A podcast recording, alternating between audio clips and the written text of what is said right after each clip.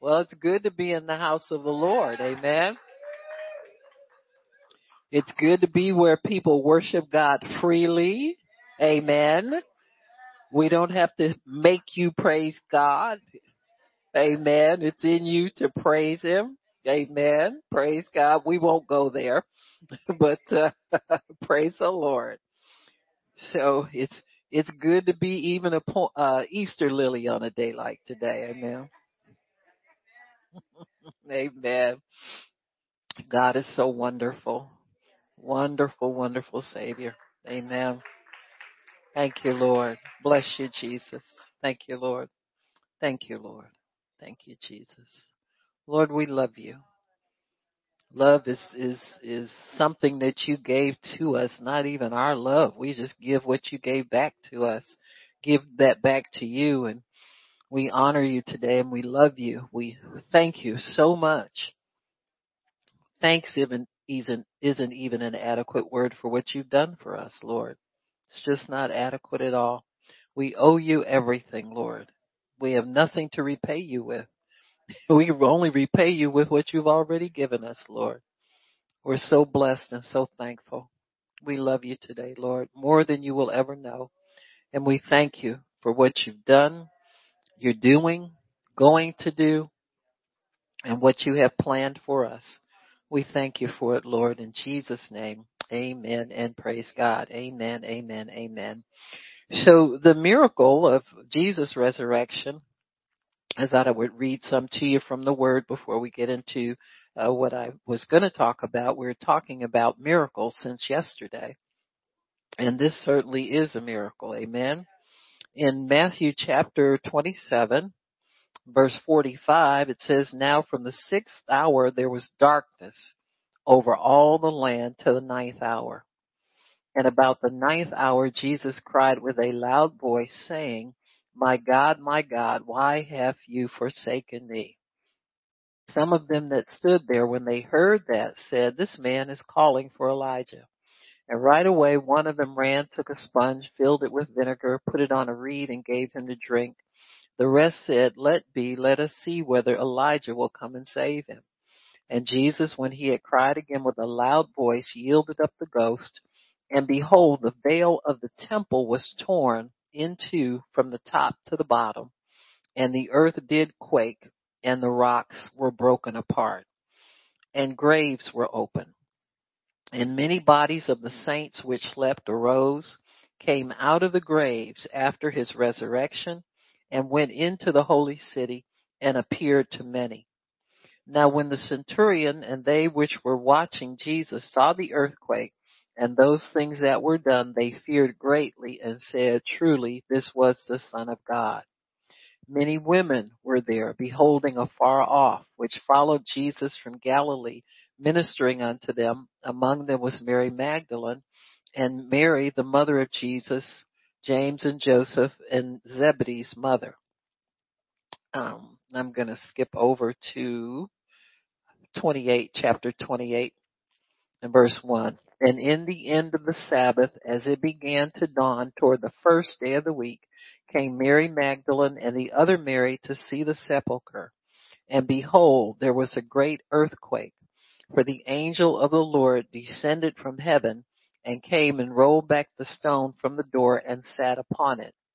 His countenance was like lightning and his garment was white as snow and for fear of him the keepers did shake and became as dead men. And the angel answered and said unto the women, Fear you, um, fear not, for I know that you seek Jesus, which was crucified. He is not here, for he is risen, just like he said. Amen.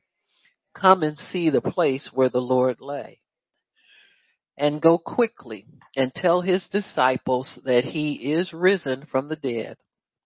And behold, he's going before you into Galilee, and there you shall see him. Lo, I have told you.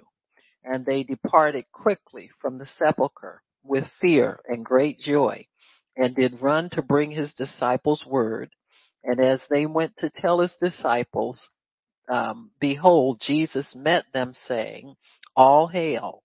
And they came and held him by the feet and worshipped him. Then Jesus said to them, Be not afraid. Go tell my brethren and they that go into Galilee, and there they shall see me. Now then, when they were going, behold, some of the watch came into the city and showed unto the chief priests all the things that were done. And when they were assembled with the elders and had taken counsel, they gave large sums of money to the soldiers, saying, Say that his disciples came by night and stole him away while we slept. And if it shall come to the governor's ears, we will persuade him and secure you. So they took the money and did as they were taught, and this saying is commonly reported among the Jews unto this day. Amen. Then the eleven disciples went away into Galilee into the mountain where Jesus had appointed them, and when they saw him, they worshipped, but some doubted. And Jesus came and spoke unto them saying, All power is given unto me in heaven and earth. Go you therefore and teach all nations, baptizing them in the name of the Father and the Son and the Holy Ghost, teaching them to observe all things whatsoever I have commanded you, and lo, I am with you always, even unto the end of the world. Amen. Amen. Praise God. So he is risen just like he said. Amen. The fulfilling of prophecy is so important in the life of Jesus that everything that he did was a fulfillment of prophecy. When he would heal people, the Bible says he did that that it might be confirmed, amen, which was spoken by the prophet Isaiah, amen, that he himself took our infirmities and he bore our sicknesses. So Jesus fulfilled every word that he said about himself and he will do that now. Everything that he tells you he's going to do, he will fulfill it. He has not changed. Amen. He is the same yesterday, today, and forever. Hell could not hold him. Amen. The grave could not hold him. Death could not hold him. He is invincible and he rose up with all power. So we are very thankful that he lives in us and he has delegated power to us. Amen. Over the enemy so that we don't have to yield to the devil at not one little bit. Amen. Not one. So quit using the devil as an excuse for why you can't do something. You have authority over him. Amen. Submit to God first. Resist the devil and he's gotta flee. Why? Cause God's backing you up. He ain't scared of you. He's scared of God. Amen. Amen. Praise God. So we talked about miracles some yesterday. We defined what a miracle is and a miracle really is a perceptible interruption in the laws of nature such that can be attempted to be explained by divine intervention and is sometimes associated with a miracle worker. Sorry, miracle worker. Statistically unlikely but beneficial event regarded as wonderful. So that's what a miracle is. And, and we understand the miraculous power of God because we are walking miracles. Amen. We're dead and alive. Amen. Dead to sin and alive to righteousness. Amen. We're dead to the works of the flesh and we're alive to the works of the spirit. So we are, are, um, uh, I guess, I guess one word is a miracle. Amen. That's, old things are passed away. All things have become new. We are new creatures in Christ. We're a new species of being. There's never been people like us before. Amen. And won't be afterwards. We are a specific species. We are God and man. Amen. All rolled up into one. And so it's, it's a good thing. We are miraculous people and, and we are God's walking miracles in the earth. And we are sent here to do miraculous things through the power of God. So when we talk about miracles, we, we understood that that was one way that the early church stayed powerful and stayed in faith. It was through their faith confession, through what they said about God, through what they said about His Word, uh, through what they expected God to do, uh, whenever they would be obedient to Him, um, when they would gather together daily under the apostles' doctrine and prayer. You know, one of the reasons that, that churches go underground is because their power, the power of God is such a threat to natural power. Amen. Every government that ever was sees the power of God as a threat. Amen. Even some of these um, uh, so-called uh, democracies uh, uh where they claim freedom, but when that freedom interferes with the plan of the prince of this world, you see how they really, really do feel about it. Uh, we've had a good dose of that in the last two years. Churches were declared non-essential. Amen. Um, but of course, Home Depot is essential, right? right. So anyway, but um, but see, we we as believers have to continue to hear from God, continue to do the work of the ministry, because the work of the gospel is not canceled by any government. Amen. Caesar couldn't cancel it. Amen. Amen. Pilate found no fault in Jesus. Amen. There's nothing he could charge against him.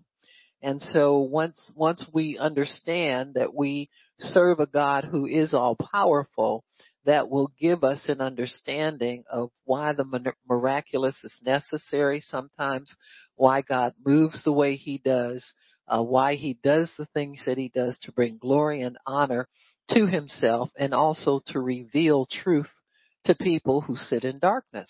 And so part of the reason for miracles is to number one, correct wrongs in the earth, alleviate human suffering, you know, to uh, meet a need that needs to be met. Uh, sometimes miracles occur and, and we can't understand why God we get involved in something like that, you know. Um, you know, in our own personal judgment, we tend to look at things based on what we feel is important and what we feel is not important. And so, but God gets involved where um, the standards for a miracle are met. Amen. And so we'll talk about what those are. In fact, I can share what those are right now. Miracles follow the will of God. It's the will and the word of God that, that a miracle occurs when God says that he's going to make a way for you to pay your bills, if it takes a miracle to do that, he'll, he'll do that. Amen. So never stop believing God based on what you see or you think might be possible. Amen. If he said he's going to do something, he's going to do it, but you got to hang on to your faith in order to see it happen and to let it benefit you. You can't be a doubter and sitting there and saying, well, I don't see how this is going to happen because this ain't right and that ain't right. Nothing's ever right. Amen. As far as this world is concerned. This world is, the world system is set up to make everything miserable, hurtful, painful, steal, kill, destroy, all that kind of stuff. It really is against not just the Christian, but it's against the, the unbeliever in in the way he wants to live his life. You know, unbelievers want to have uh good things in life too. They want to have a job, they want to have a family, they want to have money in the bank, they want to be able to go on vacation. All the things that that um that the world can make you long for, it will also work real hard to rob from you. Amen. You'll see people work for years to uh, to be able to retire and and go and do this and go and do that and they barely make it to retirement and when they do they're chronically ill or something like that befalls them and and barely get there and and where was all that planning and all that uh interest in you know I'm working hard toward my this and hard toward my that you know you're to need God to get there you ain't to get there without God amen because the devil loves setting you up, you know, just when you get across the threshold, he'll snatch the rug out from under you. Amen. And, and he'll show you what, what the wages of sin is. Amen. It's taking away from you, always taken away from you. And so we have to understand that God intervenes in the miraculous just so his word can manifest in the earth. Just so we can have a normal, happy life. I mean, I'm not talking about a bunch of frills. you know, sometimes it's just enough, you know, in, in some, some areas until you can get your, your footing and then you can begin to add to that. Amen. But some people work un, until they're very, very up in age before they can get what they call on easy street where they can relax and they have extra money in the bank or they have something for this and something for that. And if you got you know, adult children or children, you better not let them know you got something tucked away somewhere. Huh? Hmm? There's flowers on Mother's Day, flowers on Father's Day, the Easter Bunny, Christmas, all that stuff. Amen. Because they be right in there for their cut. And so, you know, we have these things to contend with. But God still is a God of miracles. He will cut across all of that and bring you the desires of your heart. Amen. All you have to do is want it and and understand and have faith that God will provide it for you. And and there there's your miracle. So miracles follow the will of God. Miracles also follow faith. Miracles follow the word of God. Amen.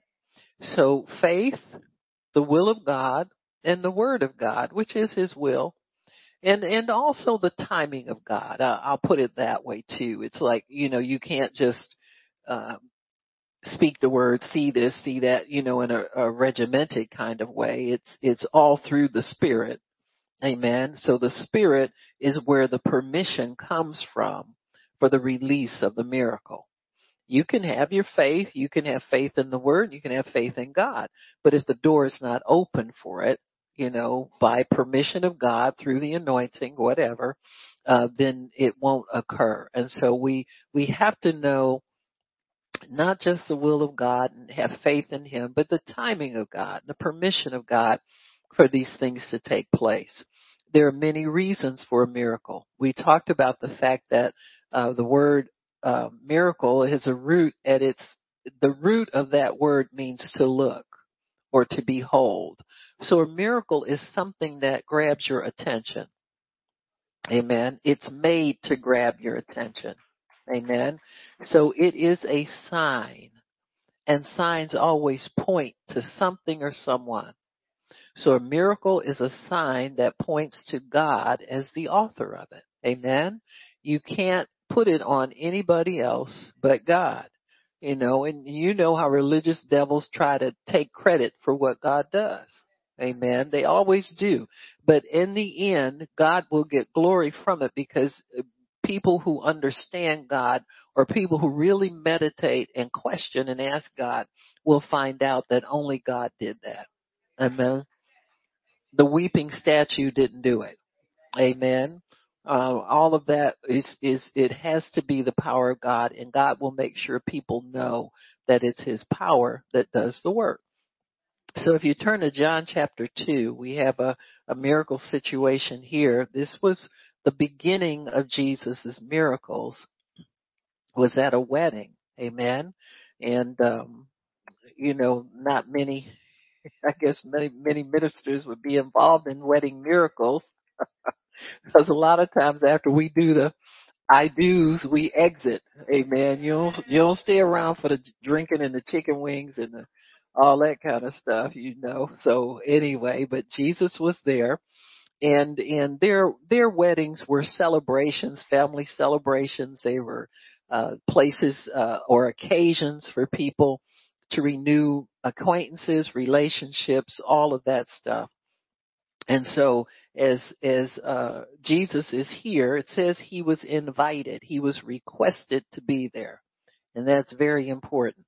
If you don't invite God in, he will not come in. Amen. And so it says here on verse 2 verse 1, on the third day there was a marriage in Cana of Galilee and the mother of Jesus was there and both Jesus was called and his disciples to the marriage. When they wanted wine or when they ran out of wine or when they lacked wine, the mother of Jesus said to him, they have no wine. Jesus said, woman, what have I to do with you? My hour is not yet come. And so Jesus wasn't what we call feeling it. Amen.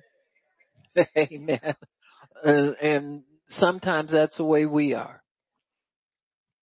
You understand? We ain't feeling it. But that doesn't mean that our hour is not yet come.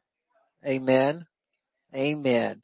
Uh, there, there have been times when I just been walking around in the supermarket or, you know, a, a neighbor will come over or something like that and it just be a normal conversation and then all of a sudden the Holy Spirit will start to move in a certain direction. Well, prior to that, I wasn't feeling it. You know, I was just talking to my neighbor and, you know, whatever was going on. It's amazing how quickly the anointing can overshadow you and overtake you and catch you up into the things of God. Amen. And many times we'll think like, well, I've got to do this or yeah, I've got to fast so many days or I've got to, you know, as though you can make it happen. Amen. The minute you think you're making something happen, it won't happen for you. Amen. Because God will let you know real, real quickly it's His will no matter if you're called, if you're anointed, how many times you've done this, whatever it is, it must be God's open door for those things to happen. These things happen as the Spirit wills, and we can't forget that. We have to always keep that in mind and respect it. And Jesus said, my hour is not yet come. His mother didn't argue with him. Amen. She is respectful. Now you'll find this among widows in in in back in the Jewish culture, the son was really now the oldest son was now the head of the household. Amen. And so she could come to him and petition him, but if he said no, she couldn't refute that. She couldn't argue. Boy, I'm gonna slap you upside your head. You talking back to me? You didn't do that. Amen.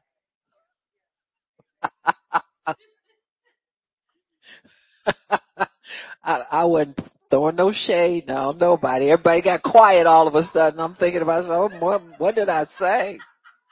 Huh? Hopefully there'll come a point where you won't have to say that to Junior who's now 45 years old. Amen. But anyway, they were respected as a husband would be of the Lord of the house. Amen. So it was not proper for her to argue with him or try to correct him or refute him. Amen. She had a better uh, method of getting through to Jesus.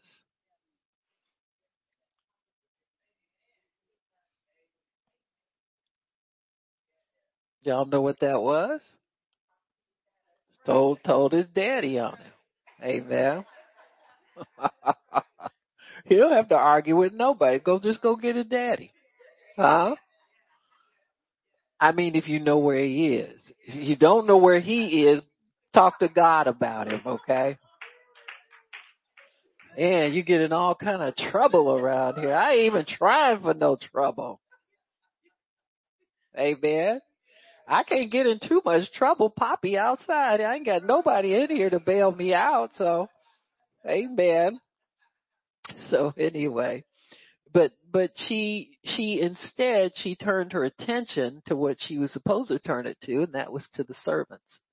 She did have authority over them. Hello? She wasn't just somebody's bossy mama coming in there. You know, she was a guest just as Jesus was. Amen. But she had authority over those servants. God gave it to her. Why? Because the servants were important in the scenario of the miracle. Amen.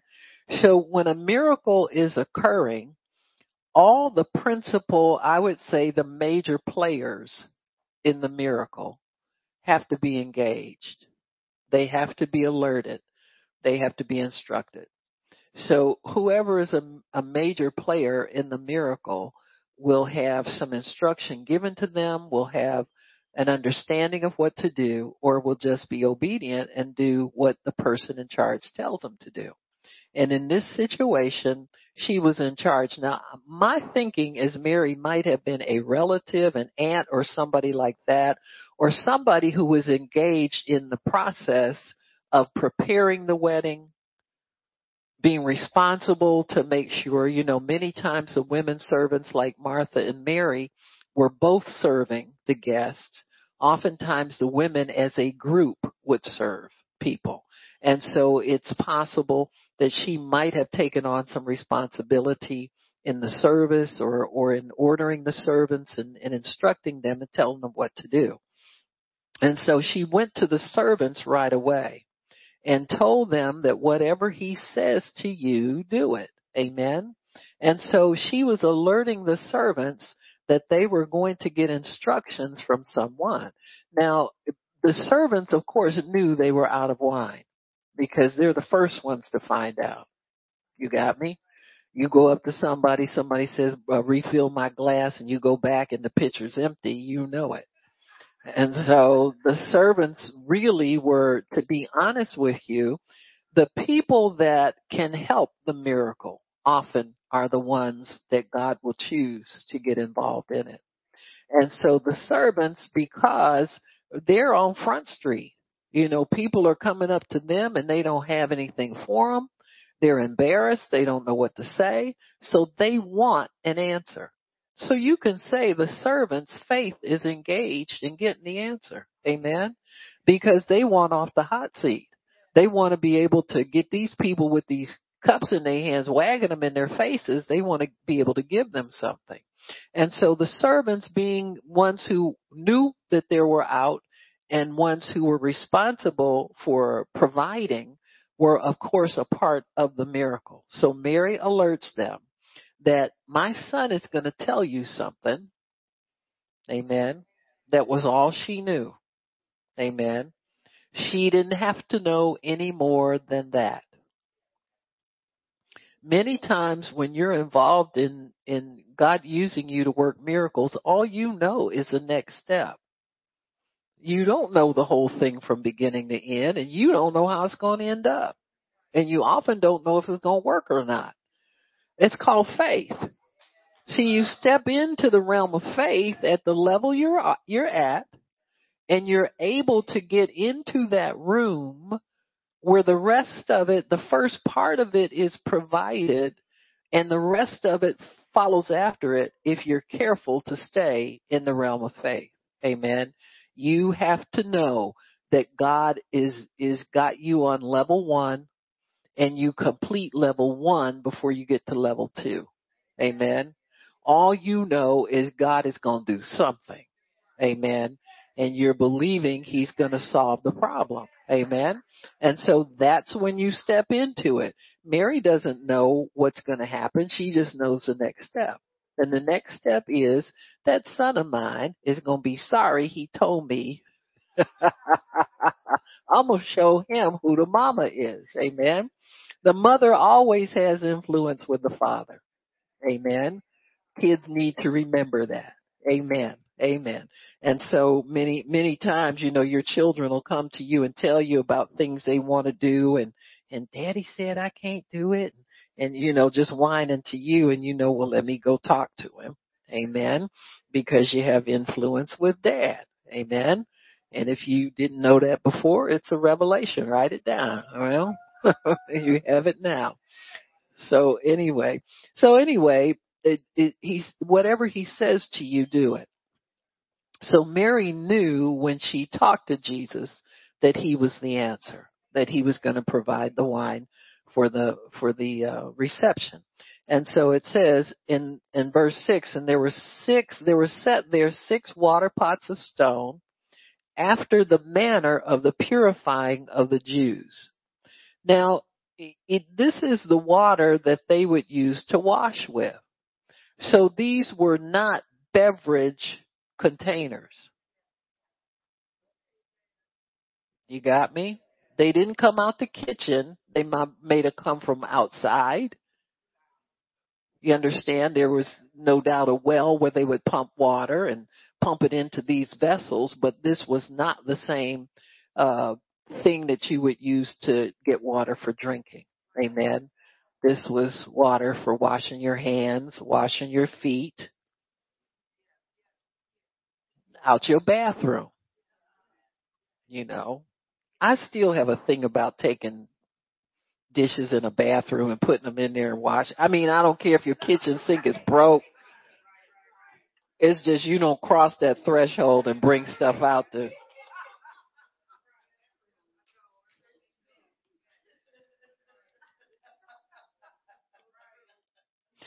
I, I know when we when we first came here, we didn't have a well, there was never a sink in the kitchen. We didn't have a sink in the where it is now in this back hallway. Now we had this laundry, you know, utility sink here, and I remember thinking, I said to myself, I said, Lord, somebody gonna think they can go in the men's room, you know, and um, draw from that sink that's in there and I just didn't like it. And before I knew it, God had miraculously found us a sink exactly the size back. Where did that size? That ain't even a standard size sink back there. He had miraculously found us exactly the size sink that we needed and it was installed. Amen. Just cause Baba didn't feel good about thinking somebody might get a bright idea and say, well, here's water right here. Yeah so I could imagine what these people at the wedding were thinking. What do you think the servants were thinking? And why do you think Mary told them what she told them? Cause she said it's gonna be off the hook, off the chain, huh? Everything. So she had no clue how it was gonna shake out, but she knew it was gonna be a wild trip. Amen. Cause they were totally out. So Jesus came to them and said, fill the water, the water pots with water. And they filled them to the brim. And he said to them, draw out now and give it to the governor of the feast. And they poured it out. Whatever he says to you, do it. When you're in miracle working mode, whatever Jesus, the Holy Spirit puts in your heart to do, you have to obey that. You cannot be the kind of person to sit up and second guess the Holy Ghost. In fact, people like that don't get used much until they lose that. You know, that's something you gotta lose is, uh, thinking about what it looks like, thinking about, uh, what people are going to say, what you think, how comfortable you are, how, com- how comfortable you are not. You can't put you in it at all. You have to pull yourself out of the whole thing and be willing to obey up until the end. Amen. I, I remember uh, someone shared a, a, testimony one time. Um, there was a um, someone she had ministered for at their church, and the pastor and one of the deacons or one of his assistants shared a testimony with her, and she was saying, "They told me they said we don't share this too often." And um I think maybe they felt they didn't want to make people think that this would work for everybody or whatever. I, I don't, I'm not that fearful about the spirit of prophecy because it does rest on your testimony and it does, it does provide an unction. And, and without an unction, people are very, very scared to step out and do certain things. You understand what I'm saying? But anyway, she said that that uh, there was uh, someone who had a miracle ministry had been at their church the week before and taught a whole week to the church on miracles. And she said that they the they were doing some repairs at the church while they were working. Uh, this huge column fell on the pastor and had him pinned underneath it, and uh, his his legs were numb and crushed and his assistant was there with him. And he told the pastor to move his legs. He commanded him to move his legs in the name of Jesus for a whole hour.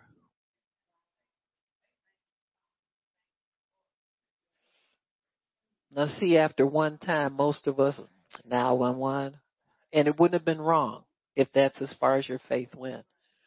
But he said after an hour, the pastor moved his legs and they pushed that off of him. He got up and walked around, was completely healed. You got me? So there is an unction that repeats and will keep you in the miracle flow for as long as you need to be in that miracle flow. You got me? When it's, when it's time for God to do things like that.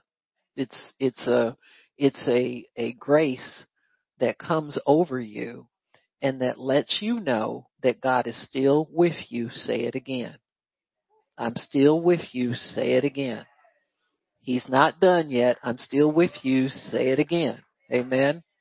You know, sometimes we wonder how people can get miracles and how they can stay and, and continue to do certain things over a long period of time. And it's grace. Amen. That, that comes with the unction to do whatever it is that, that you're, you're doing it will put take you out of your natural realm and suspend you over in the realm of the spirit where it seems easy, natural, like, you know, the proper thing to do. You don't have any doubt in that. There's no fear in that.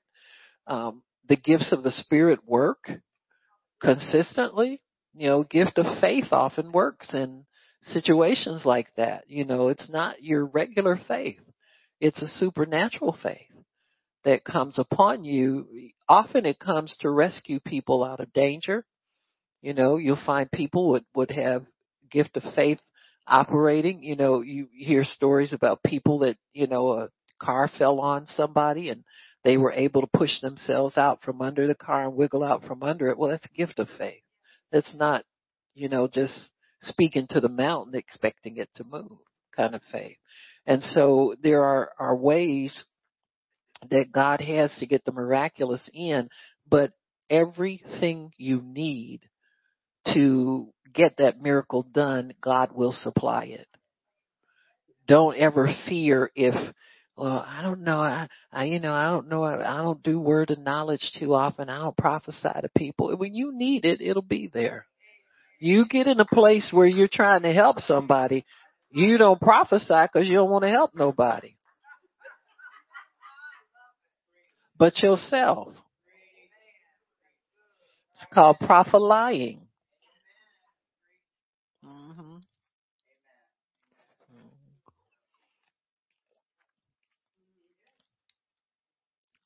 No, like I don't know who this is for, but go check your mailbox. You got ten thousand dollars in there. God. Well, it ain't for me because mine ain't in the mailbox. If I got it, it's in the bank somewhere. And you don't know nothing about it, devil. Mind your own business. Go get ten thousand for yourself.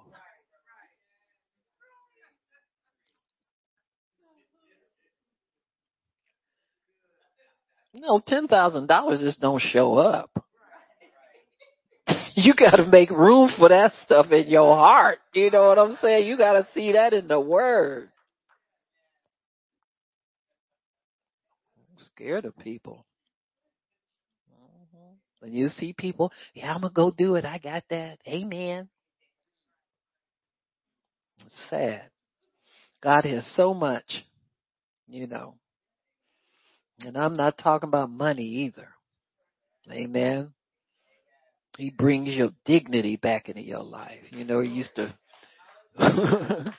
some of the stuff we used to do, my goodness, money couldn't pay you to stop doing it. Amen.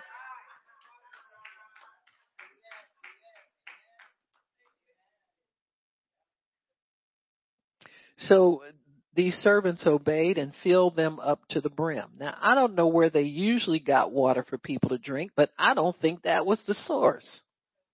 Them pots sitting there.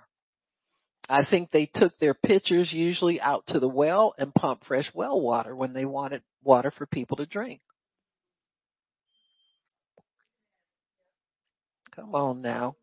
See, a miracle will make you cross all kind of lines. It'll make you break all kind of rules. It'll make you step over protocol. Amen. Because a miracle has God's sanction on it, not man's. Amen.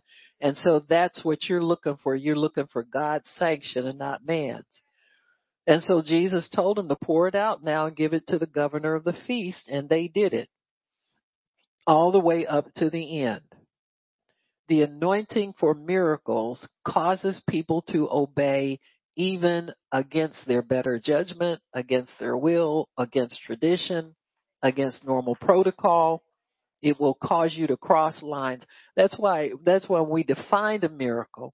We talked about being an interruption of the laws of nature, an interruption of the laws of protocol, an interruption of, of laws that are in operation and are, and will succeed if they're not intervened with.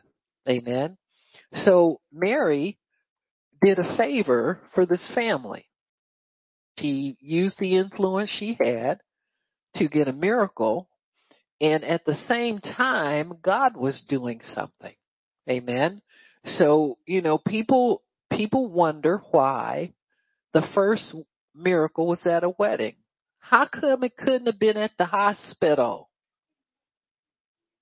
Where we're comfortable thinking they can happen or they should happen.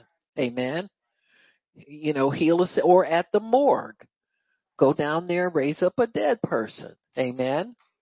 But a wedding, seriously? Huh? You know how much drink is drunk at weddings and how much is thrown away and people go leave half a glass and who cares about getting more wine for these people that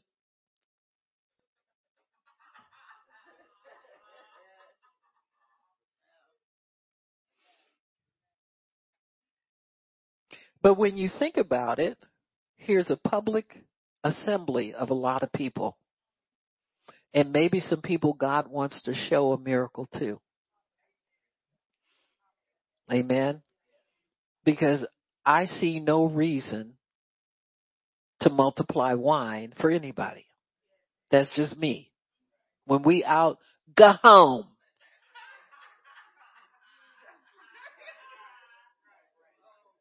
I said it in all three languages. Amen. E, e English. What do we speak? English. Ebonics. Ghetto fabulous. Ghetto not so. Go home. Amen. In fact, that's always the signal for when the party is over. They go home on their own. They find out there's no wine there. So here you got a throwaway situation. Amen. no wonder Jesus didn't want to have nothing to do with it. He probably thinking too his first miracle is going to be real dignified. and the disciples too. Amen.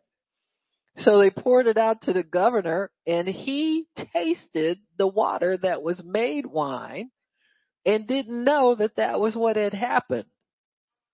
Only the servants knew. And they scared to tell anybody. Amen.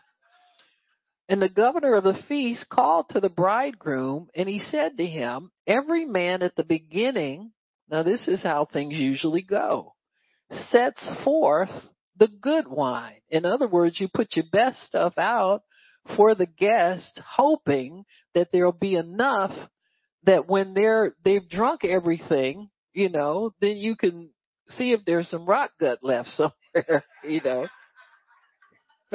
Get them, uh, what was that? I was thinking the, the uh, wine that, um, uh, no, no, no, the, the, anybody talking about that. No, I'm not talking about that. Frasier, Frasier and his brother, you know, the wine taster people.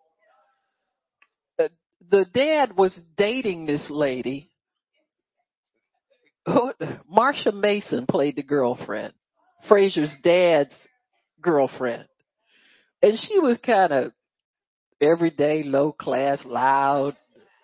They didn't like her. You know, she didn't have enough whatever for them and uh she was always doing nice things for them and they had to smile and, and even though they were dying on the inside and she said oh i picked up some wine for us and so she gave it to niles and he said oh it comes in a nice uh carton a cardboard box it's in a nice cor- he used to checking corks and dates and stuff and can we get to pour it out and all that in their wine clubs and stuff.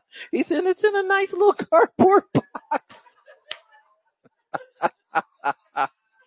That's what the governor said. He said they usually bring out the cardboard box about this time. Amen. Because when you're drunk, you don't know the difference. Amen. He said, but you kept the best wine for now. In other words, he had tasted what they had before and knew that this didn't compare. Amen. Everything God does that's miraculous stands alone. Amen. It stands head and shoulders above everything else that can be compared to it. Amen. Amen. So he said, you have served the best wine until now. Now this beginning of miracles, Jesus did at Cana of Galilee, beginning of miracles. This was his first ever miracle. Amen. And it showed forth the glory of the Lord and his disciples believed in him. So here Jesus has got these guys who are, are saying they're following him. Amen. But they don't know anything about what he can do. And so God does miracles to show people who his servants are. Amen. It, it will identify the servant as being a servant of God. You put it that way. Oftentimes, he also does it to um, meet needs, which was done here. It does it to keep peace and, and contentment and happiness in a situation. So there are many reasons for the miraculous coming into being, but in this situation, it was to to make Jesus stand out as a man who was anointed of God to do miracles. Amen.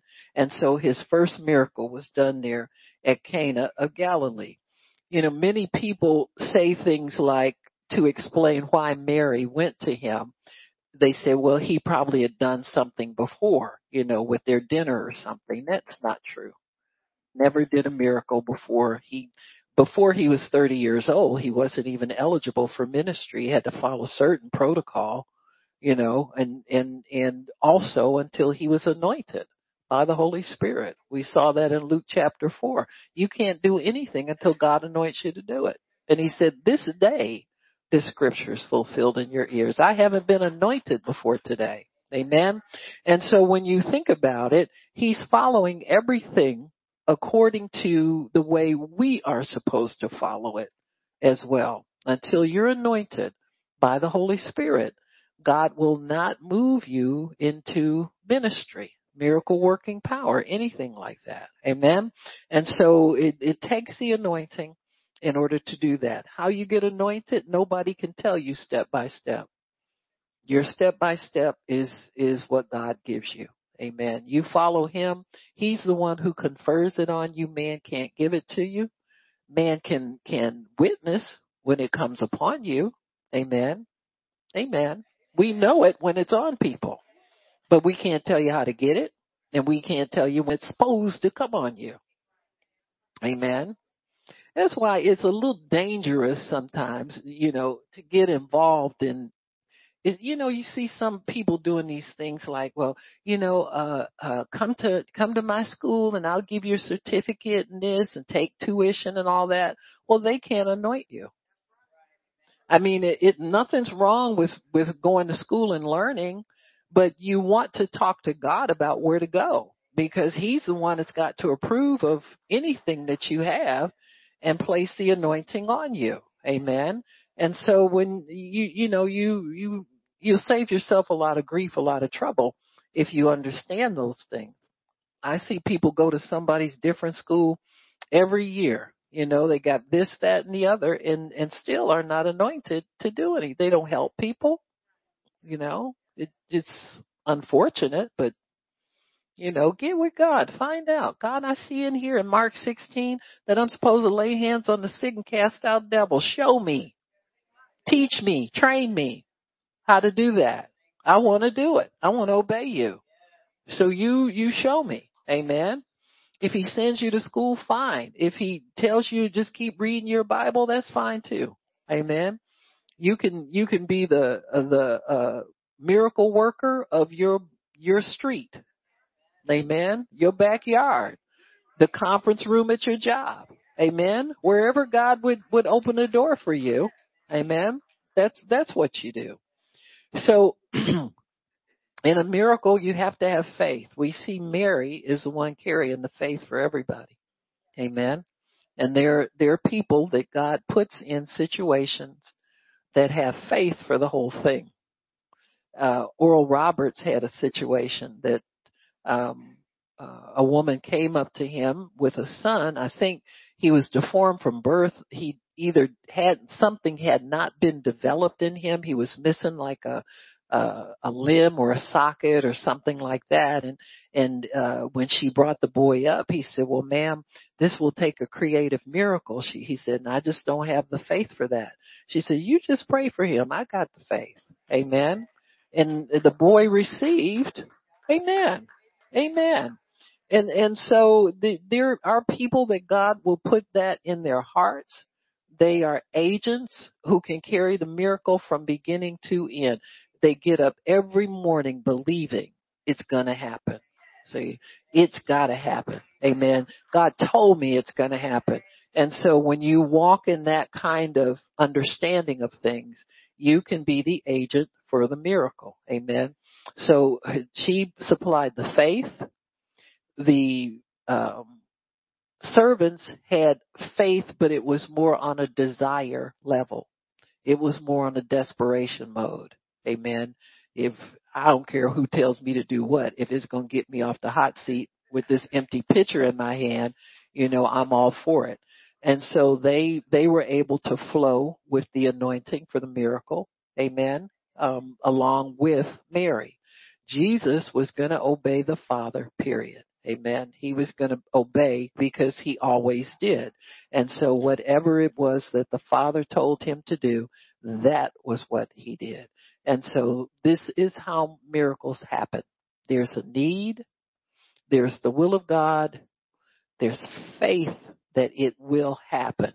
Not faith that it could happen one day, but it will happen now. Amen. That this is the hour for this to happen. And so when all those things come together, you have good ingredients for a miracle. Amen. Miracles happen when faith and the anointing collide together. They just come into smack and the power of God is there.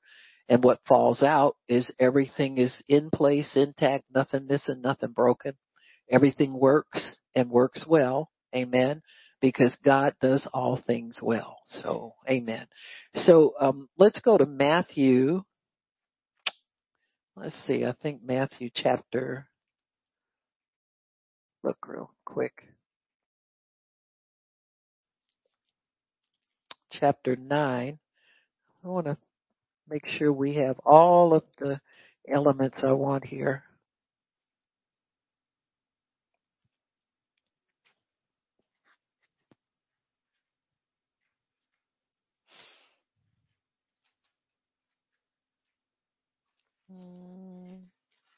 Yeah, I'm gonna, I'll use this one. Okay. This is, um, two miracles actually, um, in one, one situation. Uh, it says here, let me see, hang on a sec. Maybe I'll go to Luke chapter 8. I always say I like this one better and I never remember which one it is. I think it's Luke chapter 8.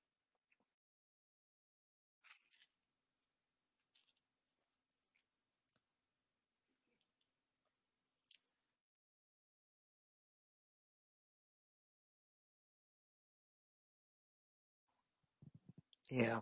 Okay, so Luke chapter 8, we'll start in verse 40. It came to pass that when Jesus was returned, the people gladly received him, for they were all waiting for him. And behold, there came a man named Jairus. He was a ruler of the synagogue, and he fell down at Jesus' feet and besought him that he would come to his house. For he had one only daughter, about 12 years of age, and she was at home dying. Amen. But as he went, the people began to throng him. So this is common at when people know the power of God is in residence. It and, and this is one of the reasons for miracles is to get people's attention and to get it long enough so that they can receive whatever it is God has for them. Amen. So the fact that that uh, these are are large crowds does not diminish the fact that Jesus can give individual attention to people, that God is not able to point certain people out that are ready for their miracle. Um, uh, it it it doesn't have the effect sometimes that we sometimes see it have in our circumstances or in our churches. Many times we see mega churches with puny power. Amen. Because there's a lot of reasons for crowds. Jesus had crowds for the right reason. So you got to look at his crowds as different from what we would see, say, if we had uh, a coliseum full of people uh, who were Christians and they were having a, a meeting. Amen. Sometimes you can get miracles there and sometimes you don't. Sometimes people just are there to be a part of the crowd or they like the music or they just want to be there because their friends came. You have all kinds of reasons, but eh, the reasons his, his ministry was so perfect in every way and he was so perfect in every way that crowds didn't diminish the effectiveness of his anointing. It didn't dissipate the anointing like you will see it happen in some settings where we have. Amen. And so, um, so Jesus was, was there and this huge crowd begins now to follow him because this ruler of the synagogue probably is a well-known man. They know the daughter and these people want to see something. Amen. Miracle, people who follow miracles often follow them because they're excited by them. There's something that's grabbing them. You understand? In this. And it varies from person to person. Like when we used to, to we used to take busloads of people to Benny Hinn's meetings. And we would see people, um, uh, sometimes God would heal people at the meeting um, he'd heal people before they got to the meeting, you know, on the bus. Um, it, it, it just depends on when that faith is ready to manifest the healing that you get healed. Because oftentimes by the time you got to the meeting and you got through all that crowd and you got through all the onlookers who didn't have faith and so forth and so on, it's a little tough, you know, to get any work done to be honest with you. Now he has some wonderful meetings and they have wonderful healings, but you can't get to everybody all the time. Uh, and you don't have that perfect unction, that perfect anointing of the Holy Ghost that Jesus had. You know, but we can get as close to that as we can. I mean, there's no reason why we can't get it. It's just that somehow it doesn't happen all the time. And so, but crowds never affected the power in his ministry one way or the other. He was not affected by it. So anyway, this man has one only daughter and a crowd of people are thronging him. In that crowd is a woman that has an issue of blood. She's had this bleeding 12 years. You all know the story. She spent all her money and she's run out of money so she can't see the doctor anymore. So she makes up her mind that she's going to trust Jesus as her healer. That's really sometimes all you have to do to get what you need from God is make the decision to turn to God. So she makes the decision to turn to Him and inside of her, she starts talking to herself and starts planning it out. To me, this is a very important part of your healing no matter who you are? Have you talked to God? Have you meditated and began to discuss with God on the inside of you what's going to happen, how it's going to happen? Or do you think just quoting scripture and boom, you jump over into your healing?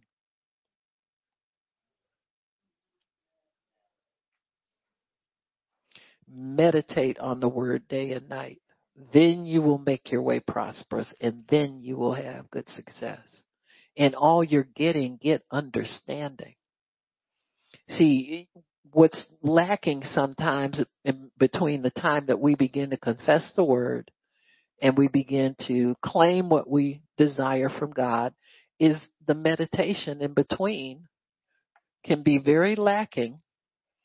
And that's where God really wants to plan your situation out and begin to give you expectation for it to happen. So expectation becomes the fruit of meditation.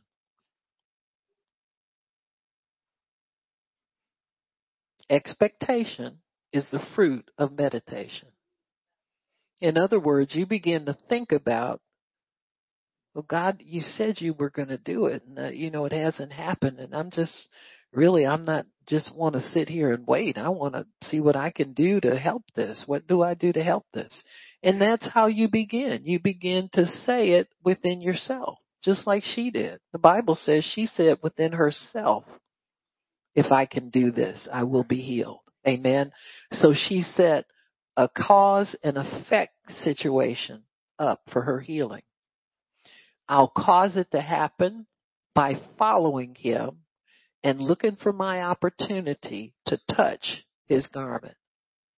You don't know how many times she might have started out to do that and got beaten back by the priest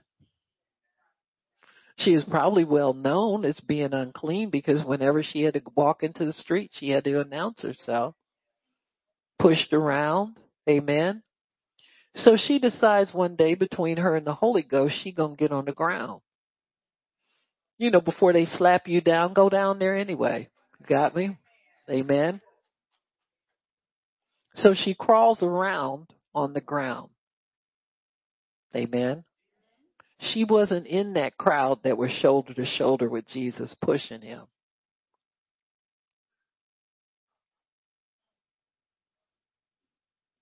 How do you know that? Verse 45, he said, Who touched me? He didn't see anybody at shoulder level who qualified. Because she touched the hem of his garment. Amen. She said, I can just touch his clothes. I'll be whole. So Jesus said, who touched me? Everybody denied. And Peter uh, said, Master, everybody's touching you. Everybody's touching you. Why are you questioning who did it? And he said, somebody touched me because I felt power go out of me. I felt virtue. Somebody touched me with the purpose of getting what I have. I'm going to say it again. Somebody touched me with a determination to get what I have. Amen. Jesus knows the difference. He knows the difference between our little dry confession. I believe I received it when I prayed. I expect it. Now, ain't nothing wrong with that. We all do it because that's part of the the preliminary for getting what you need. Amen. You see that don't work. You say, oh, well, that ain't working. God, what do I need? I need something a little stronger. Hmm? I need to be meaning what I say.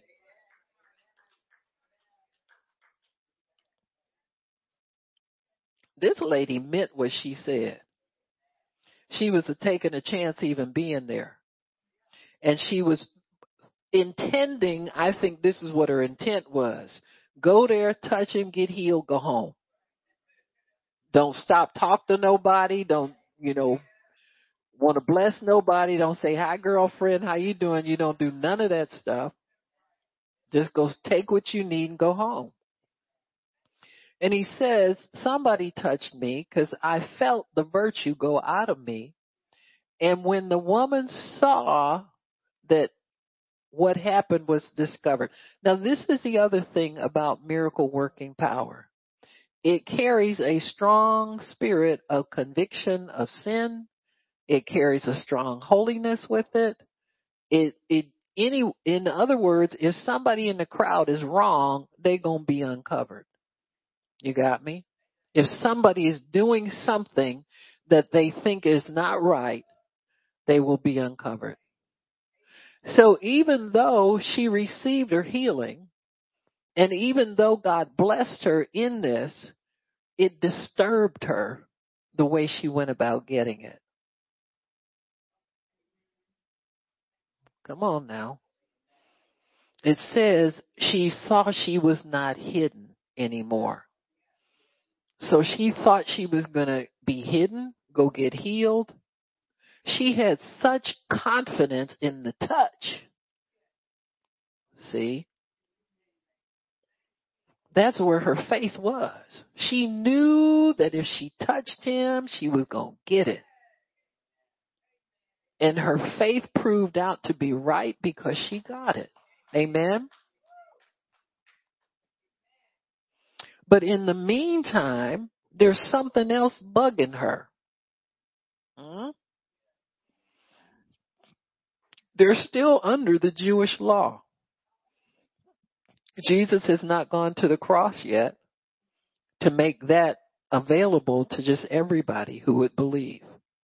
Now, people who believe were able to fall upon his mercy and receive, but now we get it through covenant. See, it's given already to us. And while he walked the streets and, and, and did his ministry, it was given to those who believed on an individual basis. But there were still some things that had to be fulfilled in the Jewish law, and she knew it. She knew she wasn't supposed to be touching him. But she did it anyway. Faith came before the law. Faith overrides the law every single time. Amen. So she proved out the superiority of faith over the law in that she received her healing. Says she knew within herself that she was healed. Amen. When you're healed, you know it. Amen. You do. Amen. Amen. If, in fact, everything that's true about you, you know it. When you're saved, you know it. You know, people can't tell you when you, you well, you are saved. No, when you saved, you know it. Don't convince nobody they saved when they can't tell you they saved. Amen. You just, come on now. You don't have a heaven or a hell to put nobody in. So stop playing God. Amen. Amen. The Lord knows those who are His. Ask Him. So this lady actually, in her mind, really stole her miracle because on so many levels she wasn't supposed to have it except the one on faith, the one that's important.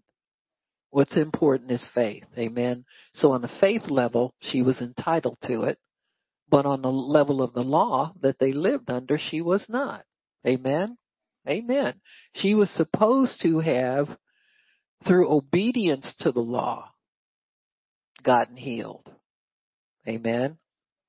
But she overrode that with her faith. See, faith is greater than the law. Faith came before transgression, for there was even any knowledge of transgression.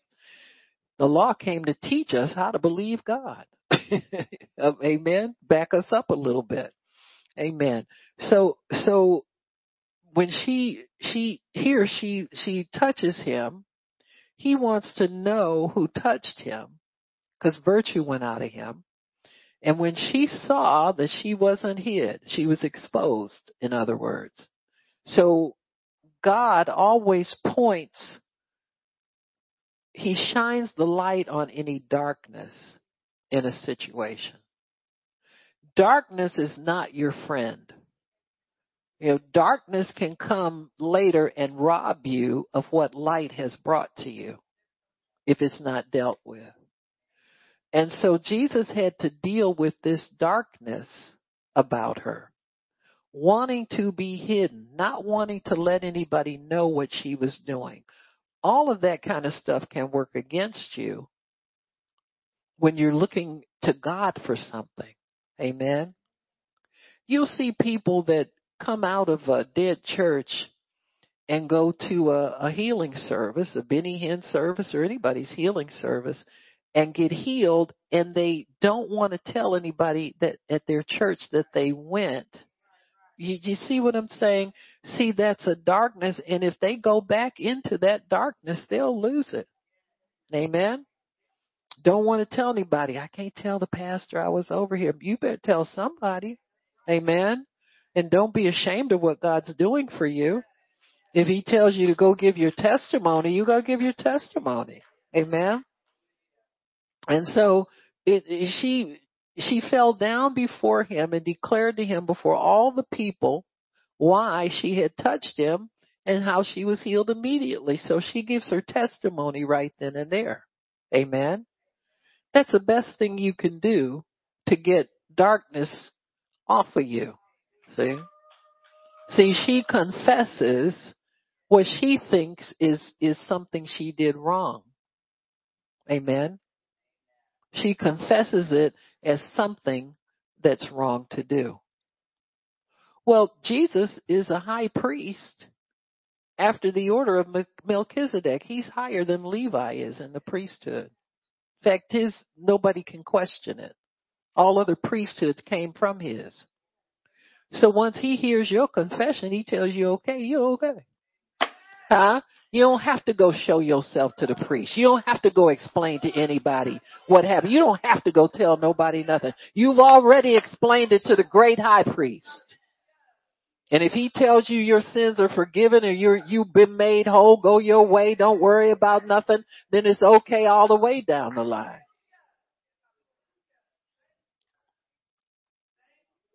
She's running from a priesthood and he, there's one standing right in front of her ready to tell her she's okay.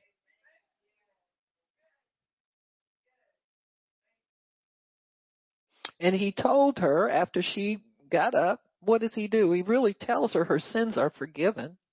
Basically, if you think you did anything wrong, you didn't. He says, be of good comfort. Be at peace. You didn't do anything wrong. What you did was right.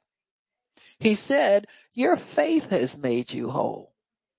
In other words, the law didn't do this for you. The law was probably keeping you sick for 12 years. Never gave you an opportunity to get prayer and get healed, to come see the priest to get, you understand? All they did was tell her she was unclean. So that kind of drove her to the world for what she needed. Well, it's not so odd. Look at our churches that we have. Everybody going to the doctor and no, and no altar call. How you gonna get healed in a church that don't ever call you up for prayer? Pastor Bar, don't be picky. I ain't picking on nobody. They got the same opportunity we do to pray for people. To lay hands on the sick. So anyway, he tells her to go in peace. Her faith has made her whole. That's something important to know. You need to know what your faith can do. Amen. She needs to know that. How did that happen? It just wasn't you touching me. It was your faith that pulled that, extracted that from me. Amen. Faith meets the anointing and a miracle happens. Amen. And so he tells her to go in peace. In other words, you don't owe anybody anything. Don't apologize to anybody. You don't have to explain anything to anybody. Don't be disturbed about anything. Amen. It says, and while he yet spoke, now before he can get done with her, here's trouble.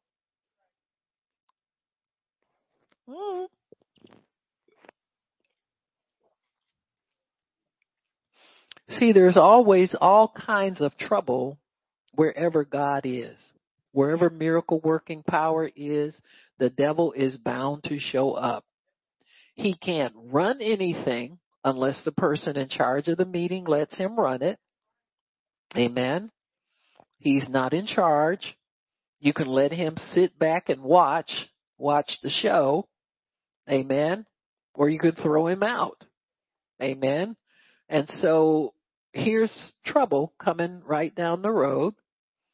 And when he came, um, uh, it says, while he yet spoke, there came one from the ruler of the synagogue's house, saying to him, Your daughter's dead. Now how's that for consolation? Don't trouble don't trouble him. Let Jesus go about his way. Your daughter's already dead. Huh? How'd you like him for a best friend?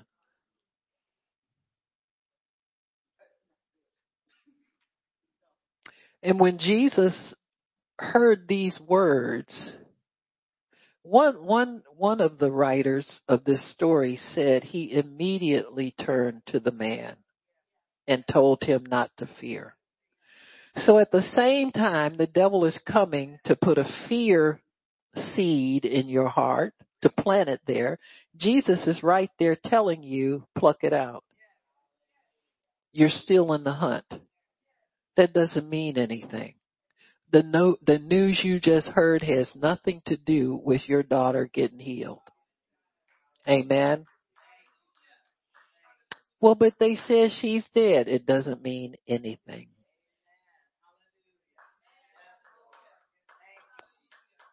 Now, why doesn't it mean anything? Amen. Why doesn't it? Because of what happened in verses 40 and 41. He came and asked Jesus to heal his daughter, and Jesus must have said yes because he was on his way. Uh, when the woman with the issue came up behind him. So Jesus had received this girl's healing for this man already before all this other stuff happened. See, it doesn't matter what happens in between the manifestation and when your faith is activated. You know, they can drop dead, they can get worse, they can take a turn for the worse. You ever heard people saying that in hospitals? So and so's taking a turn, well they turning back again. Amen. They turning over to health again in Jesus name. And so you got to be there with the word to counter anything that would come in there to steal that from you. So he told him, fear not, believe only, and she will be made whole. Amen. So this is the word that's in your heart when people bring you bad news.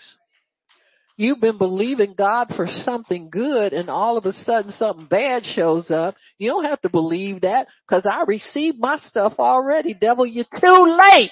You can't take it away from me because I got it already.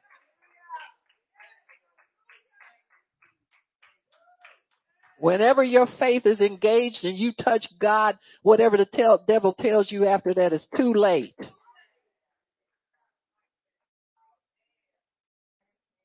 So Jesus went to the, the house and all these people there, you know, they having the wake already. They be having it before you die. They done brought the food and the casseroles already and the girl was still living. Huh? They've been bringing them for three, four days. Annie done come down from Detroit and she don't never travel nowhere. You know, she made it all down here and everything. Everybody that showed up for the death watch. So Jesus tells them, all the mourners, tell them to stop crying. She ain't dead, she's asleep. Amen. Well, he tells the truth wherever he goes. Huh? Why is she not dead? Because he held her soul in life when the man asked him for it. She'd been alive the whole time. She was never dead. She was asleep to them. And you can't blame her.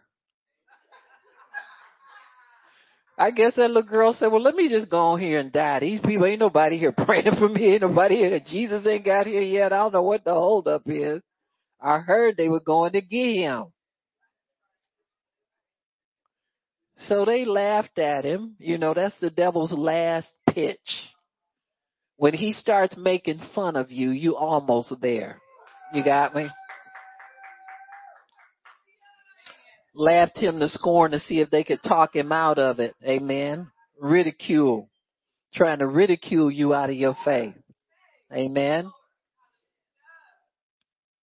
Amen. And he put them all out took her by the hand, told her to get up, and and in, in verse 55, it says, and her spirit came back again. Why? Because he's the father of spirits. He works for the father of spirits. He had power to bring her, her, she was never dead as far as he was concerned. She could have waited a whole nother day. Lazarus waited four days. Amen. And her spirit came again and she arose right away and he commanded the lady that brought the casserole, Miss Mom from Detroit, feed her. Huh? He put her right up there at the table with all them people that's sitting up waiting to have a wake. They fed her and she ate all that food right in front of them. Amen.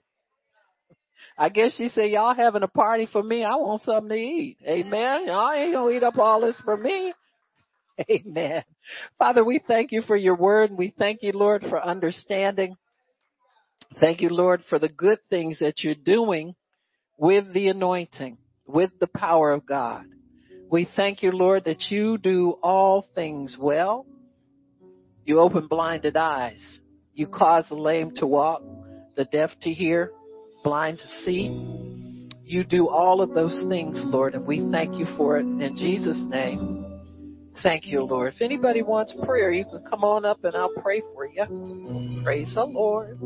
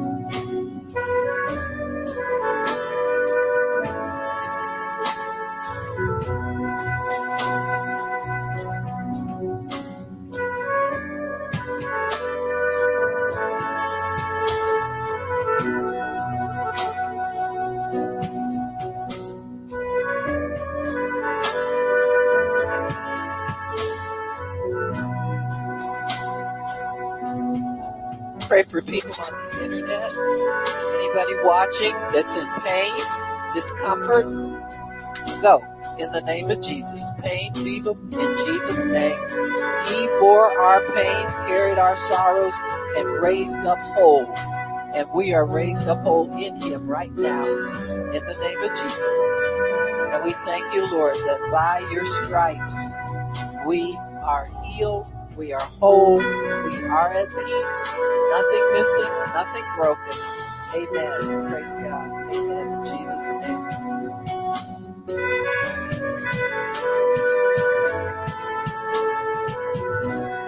Praise God. All right, why don't we do our declaration? I don't have Rona. She don't have me. I can't get Rona. She can't get me. Thank you, Lord, that by your stripes we are healed. Amen, amen, and amen again. Amen. the devil.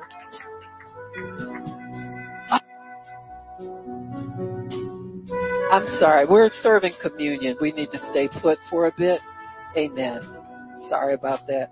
But we ain't serving it with Rona here. She left, so praise God. praise God. Amen. praise God. Miss Nola, if you get everybody served, we can do this. We're also praying for um, Chanel's dad, Mr. Phil, and uh, we will. Be, she will be taking his elements out to him uh, this afternoon. We're done. We're also praying for both of her little dogs. Amen. They're having communion too, so for their health and their wholeness. Amen. Praise God.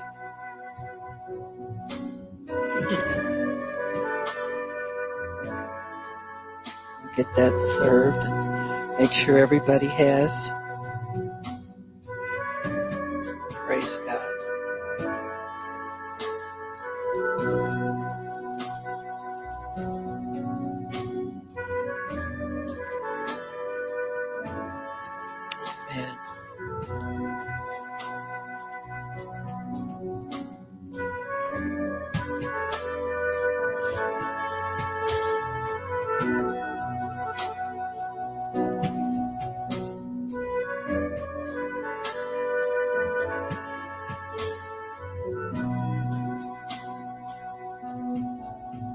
1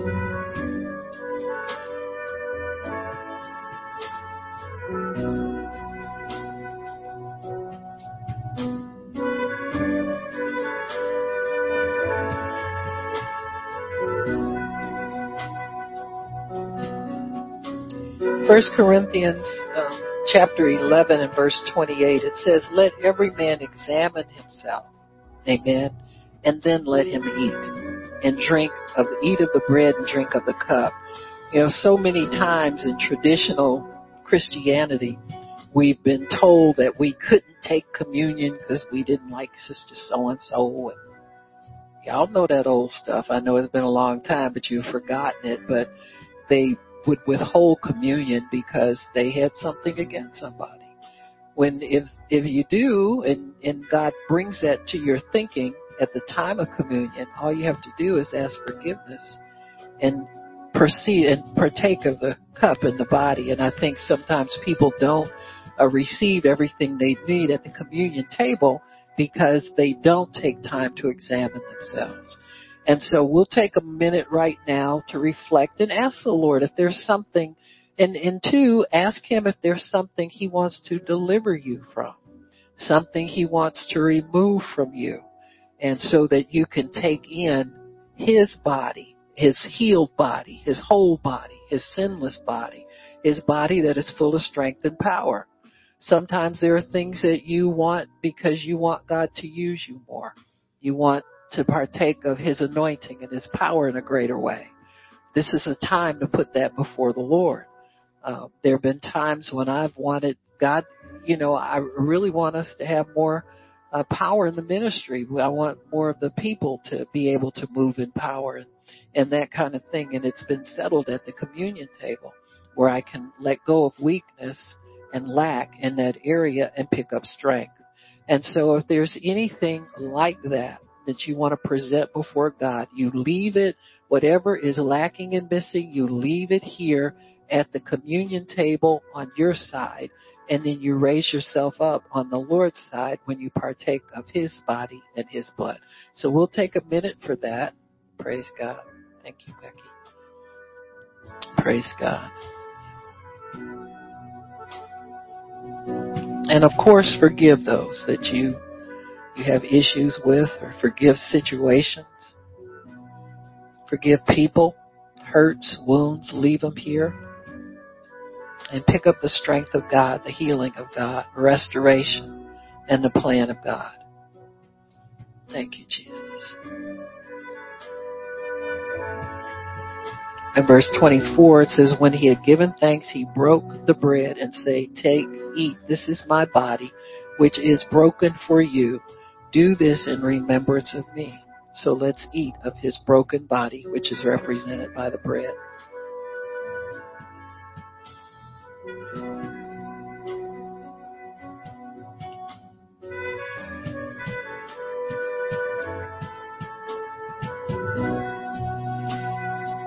when he had supped, he said, This is this cup is the New Testament in my blood. This do you as often as you drink it in remembrance of me. Remember that he his body was broken for you and his blood was shed for you. And you come away from this table with no lack, nothing missing, nothing broken. He said, For as often as you eat this bread.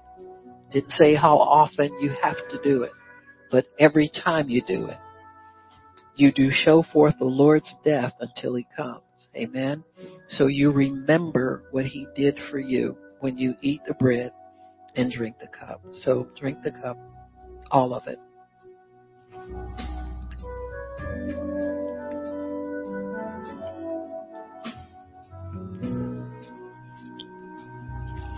So Father, we have partaken of the broken body of the Lord Jesus Christ, the one that was torn and spilled out so that ours could remain whole. Right now we receive our health, our wholeness, our answers to prayer, everything that we need, Father. We are right with you because we have fortified ourselves in the spirit of the living God. So we thank you for this exchange that you've made for us. In Jesus' name. Amen. Amen. Praise God. Amen. Amen. So receive your healing, receive your wholeness, receive your freedom. If you came in with fear, you can let go of it because God has delivered you from fear. He is our substitute in those things and He paid the price for our total freedom. Praise God. Praise God. Praise God.